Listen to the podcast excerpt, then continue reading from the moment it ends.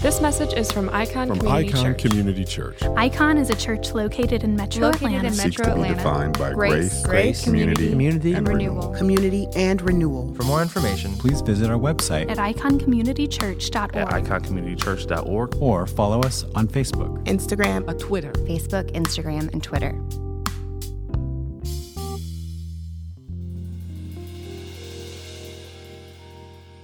Icon family, we are all at some level experiencing discomfort in these days. And when we are experiencing discomfort, that can be very jarring for us. It can make us feel anxious.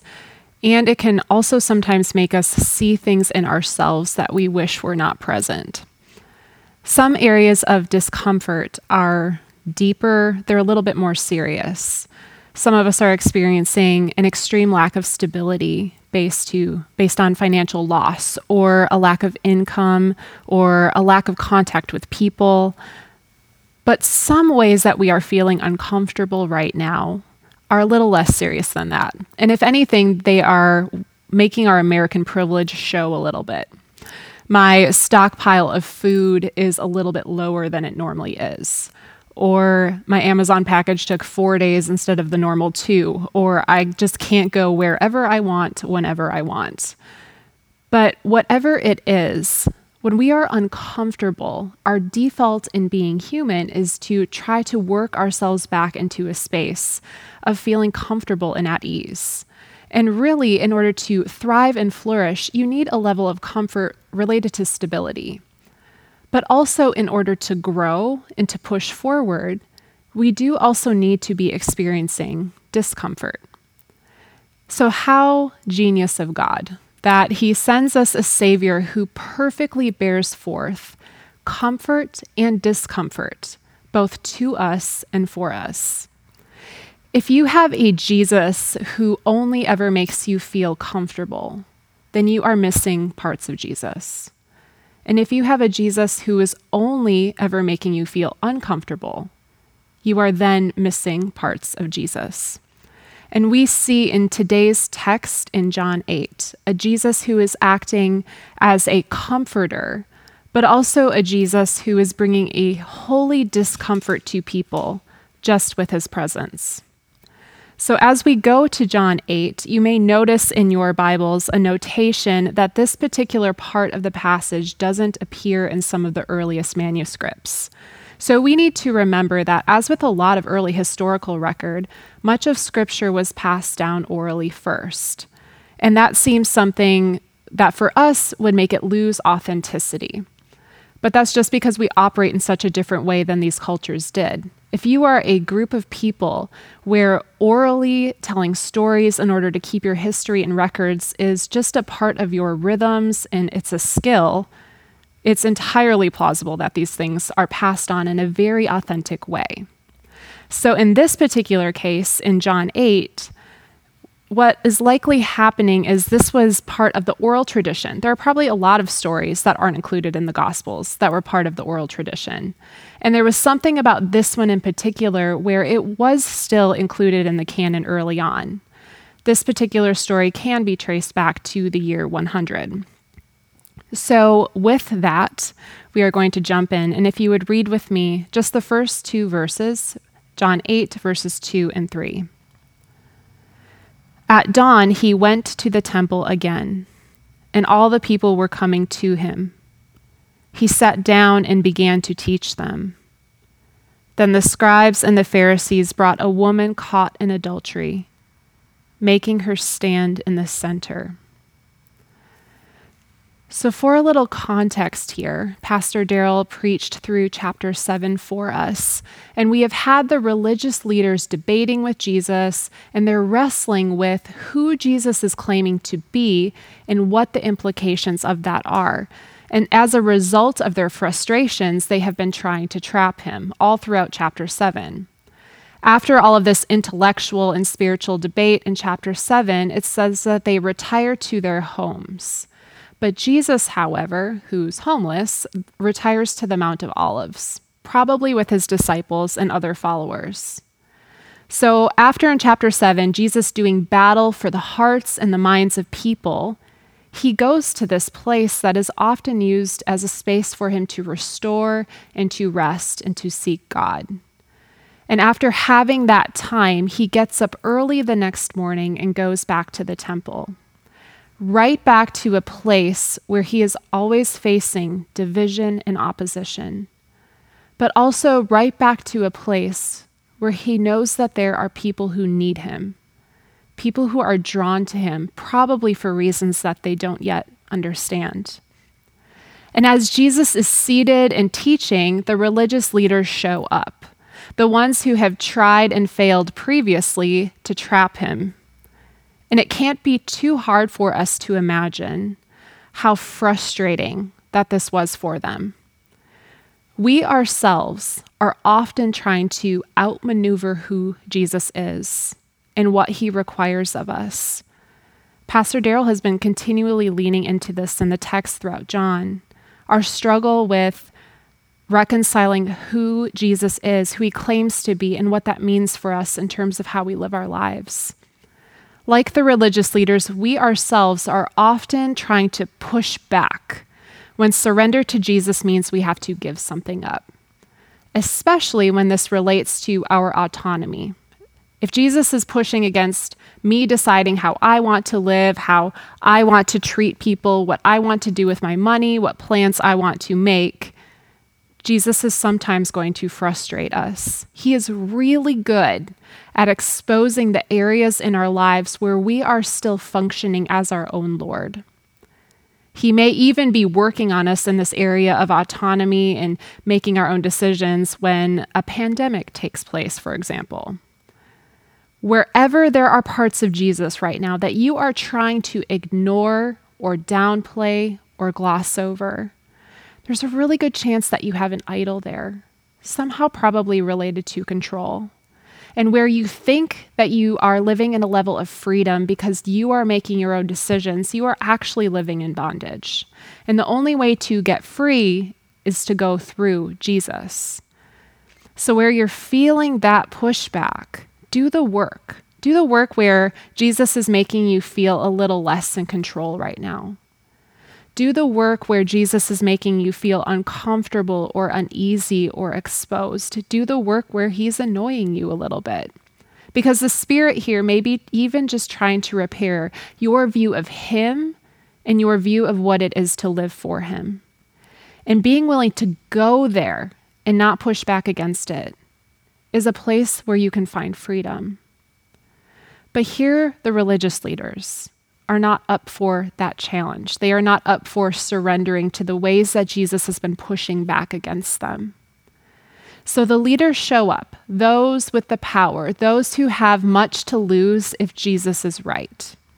And they find him, which can't possibly be that difficult because once again, he is surrounded by a crowd of people probably a little salt in their wounded egos.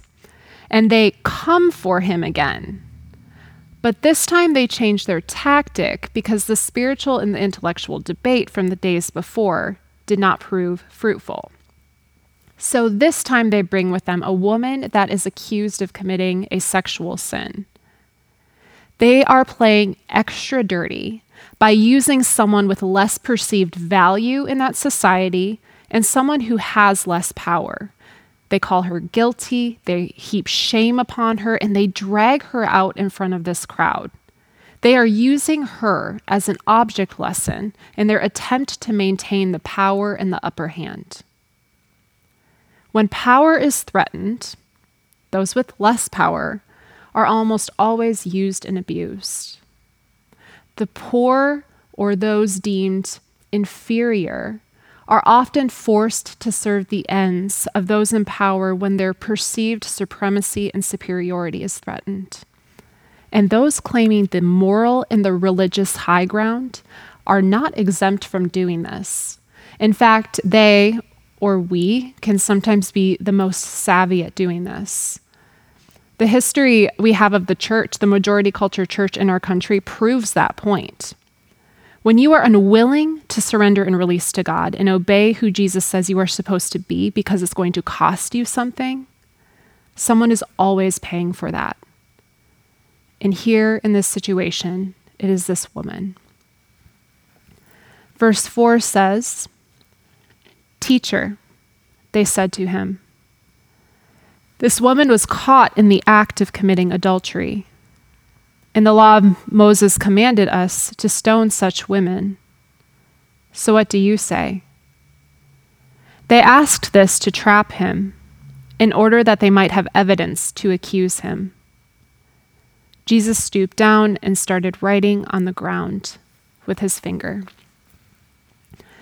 So let's consider for a moment what this woman is experiencing, what has happened to her to bring her to this point. It is key that there is no man present here right now. So there are a few possibilities of what maybe happened to bring her to this point.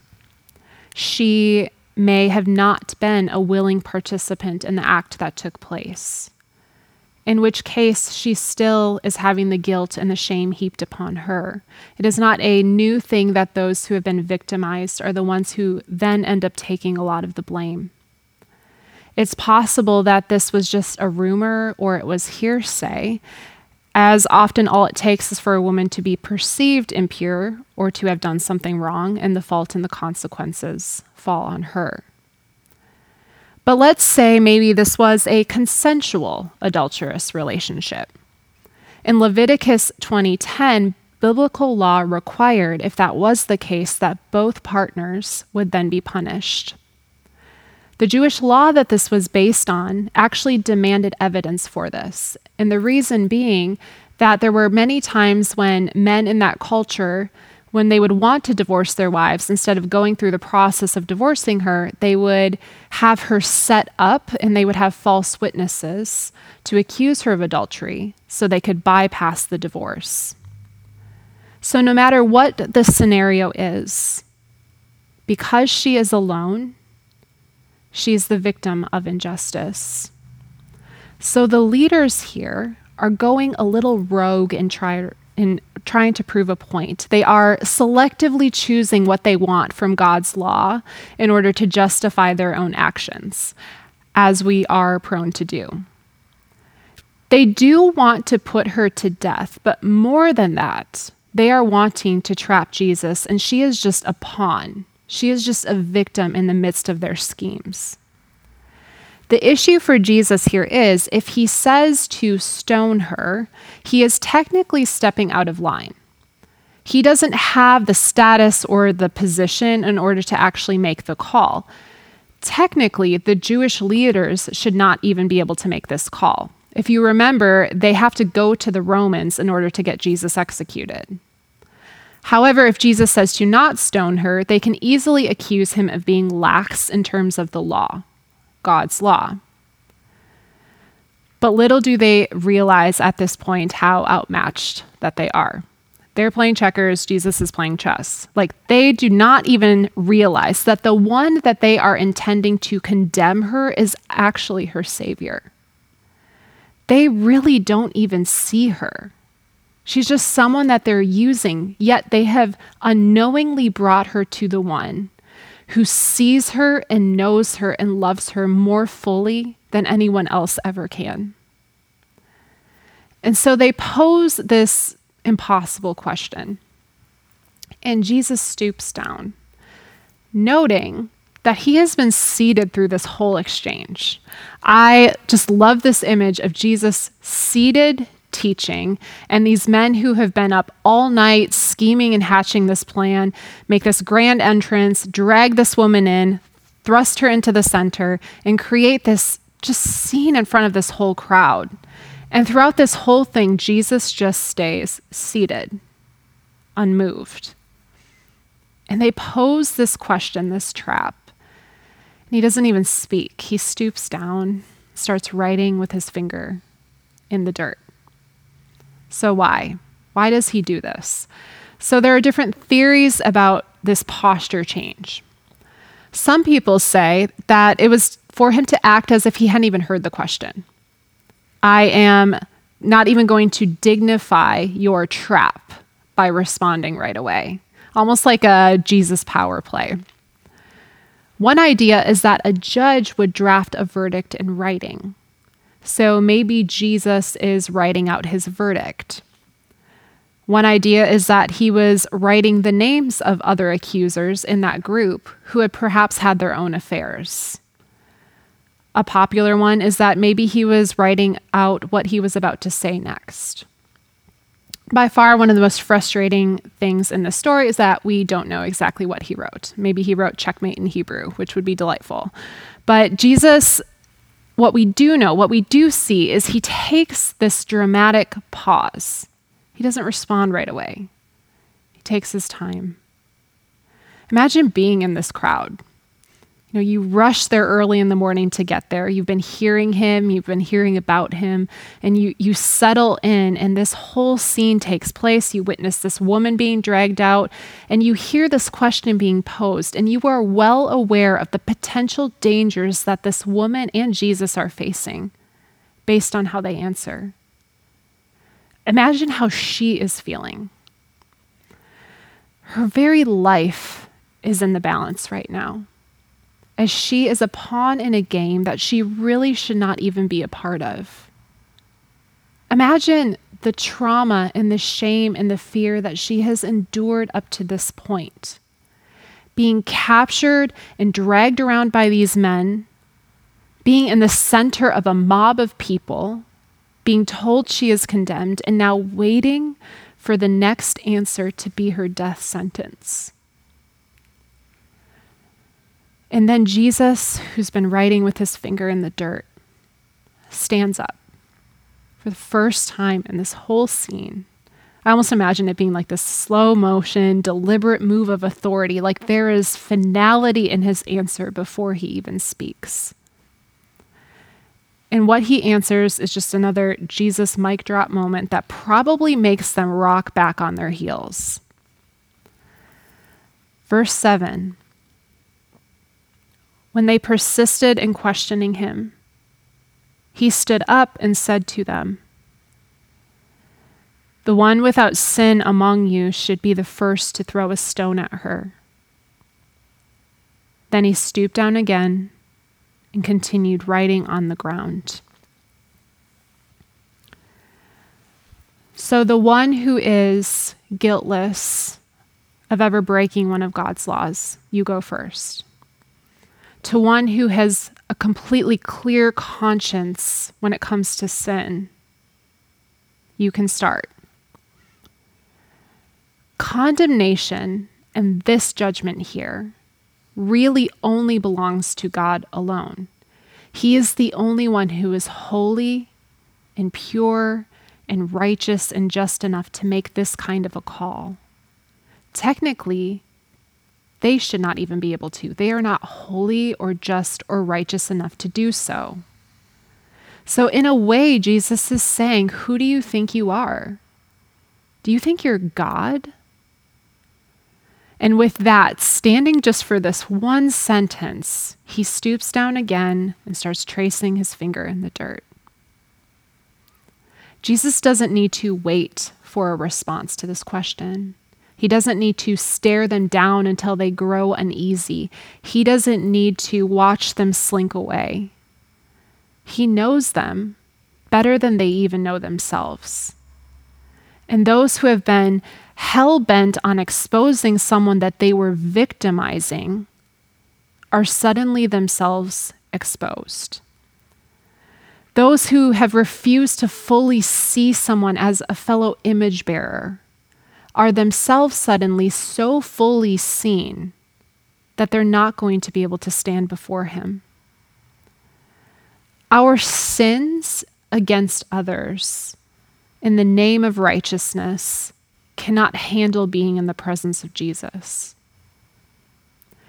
Dodging the convicting presence of Jesus, it only harms you and it will always harm other people as well.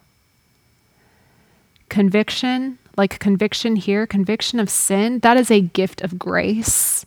And if you don't see your discomfort about having your sin pinpointed as a gift of grace and something that you're willing to go to and lean into, you are never going to be free. To ignore discomfort like this means you are not accepting who Jesus is fully. It is his kindness that leads us to repentance.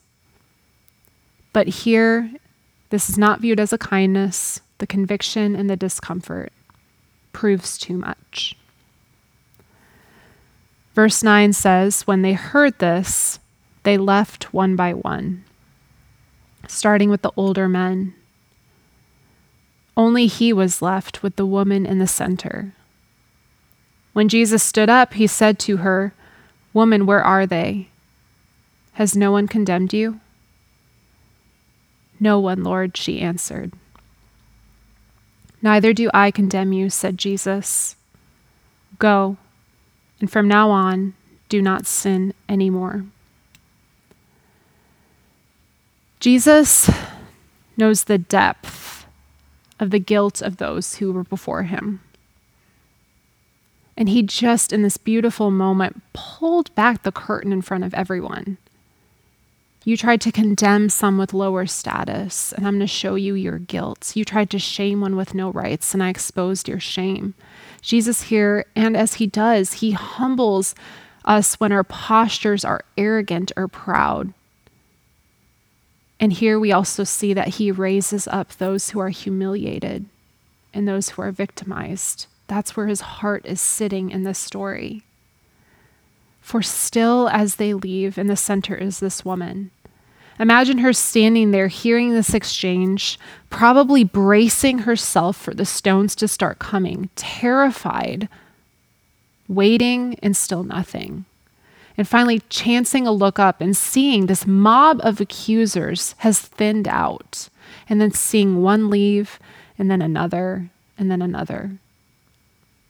And Jesus just writing with his finger in the dirt. Once he knows they are all gone, Jesus looks up, stands up again. Imagine him dusting off his fingers and walking over to her, and with such tenderness and care, because remember, he loves her and knows her better than anyone else. She just doesn't know that yet. He says, Woman, where are they? Is no one still standing here to condemn you? Where did those who guilted and shamed and used you for their own agenda and desires, where did they go? I love that he engages with her here. And I love that he doesn't say, So are you guilty? Did you do it? Jesus is the only perfect and right judge here. And he knows her. He knows what she's done, he knows what has been done to her. And in such kindness, he doesn't ask her to sit in this shame even more. He sees what's been done and he knows the posture of her heart. And somehow, in knowing that, what he says to her meets her where she needs to be met. Jesus meets us in those spaces, knowing what has been done to us, knowing what we need. He is asking here someone who has been rendered voiceless to speak with him. Her accusers and those in power probably never even gave her a chance to speak. But he says, I want to hear you. Tell me what is your fate? What has happened to those who condemned you and judged you? Who's left? No one's left, Lord. No one. They're gone. The unjust accusations are gone as she looks into the face of the one who gave her freedom when she was captured, who gave her dignity and value when she was deemed worthless, someone who just gave her life when death was approaching. Neither do I condemn you. Go, and from now on, do not sin anymore. Jesus says, I don't sentence you to death either. I don't condemn you. I don't only see guilt and shame. I don't see you as worthless. I don't see you as broken, but I see you fully. I see you as loved and valued and whole. And because I see that, because Jesus sees that, it means everything. In fact, Jesus seeing you fully gives you all you need. He can pass judgment, but here he matches what was supposed to be condemnation with grace, as he does. And he encourages her go and sin no more. In essence, you have received forgiveness and love and grace from me fully in this moment. And that is your catalyst to then be able to go and bear forth forgiveness and love and grace. He has given her what she needs in order to now turn her life in a different direction. He himself, in his own body and his presence, gives her what she needs in order to live a life of fruitfulness and repentance. He's given her what she needs to not live for self, but for Him, to live along a path of life and not death. Jesus changes lives radically. And in how He does so, He enables us to live as a changed people. He is a source of all we need. He is about healing people and making them whole again, not just from what they have done, but from what has been done to them. And this is something that should bring us so much comfort. But this is also something that should give us a holy discomfort. This should bring us holy discomfort as we honestly examine ourselves. This should make us squirm a little bit because we are prone to using people to meet our own ends. In our current state, this current climate that we are living in, where we are experiencing a brand new level of scarcity, if we can call it that, before Americans, a level of scarcity. Where are you making decisions in reaction to that? And who are your decisions affecting down the line? Who is the most vulnerable right now? And are your decisions contributing to their struggle or their lack? Where are you not seeing people right now? whether individuals or people groups? Where are you passing people over? Maybe because you are so obsessively focused just in your own world, or maybe there's something about them that makes you feel guilty or uneasy, or maybe even a little angry. If you belong to God, you don't have the option to let people slip through right now you don't have the option to use people and ignore injustice. You don't have the option to gloss over a lack of care and concern for others as you are trying to preserve yourself. You don't have the option to condemn someone with a finality that only belongs to God, even if that is just something you are harboring in your own heart. If you are in his image and you belong to Jesus, you have signed up to be invested in the flourishing of others and a pandemic doesn't put that on hold. A pandemic does mean that we are supposed to be actively seeking God and actively engaged with our community in any way we can and actively listening to the Holy Spirit so that we can know what does this look like for me with what today brings and who I can influence what does it mean for me to not overlook people with what I can touch? A pandemic, if anything, for those of us in Christ, we should, in a way, be the most prepared for this because of a certainty we have. You were purchased by sacrificial blood to do this life in a different way, one that is not about the elevation and preservation of you one that is not about running over other people to get what you want. Jesus' priority is not to train you to be all about you. We are to be in this, trying to walk in his footsteps, a rhythm of laying down our lives for one another, of having humility but with boldness, of having grace but with backbone. So pay attention to where Jesus right now is making you uncomfortable because that may be conviction of where you are not aligning yourself with who he has claimed to be and what he offers to help you live as a changed person. His conviction comes from love, it is love. And his conviction is a catalyst for restoration. To stiff arm conviction, to not want it, is the same as saying, I don't want to live as a healed person and I don't want to help bring healing to others. Jesus is in the business of making people whole, healing them again. Not just from what we have done, but from what has been done against us. So, this should also be something that brings comfort. This should bring comfort where you are unseen or used or abused or taken advantage of. Jesus sees you in that and is with you there. Jesus being with you is Jesus being for you. Our mediator who has struggled and suffered and who can fully identify with you in all things, having that should bring a level of comfort. Jesus is where you are the most safe with your struggles, your emotions, and your fears right now. There is no softer or safer place to land with those things than Him.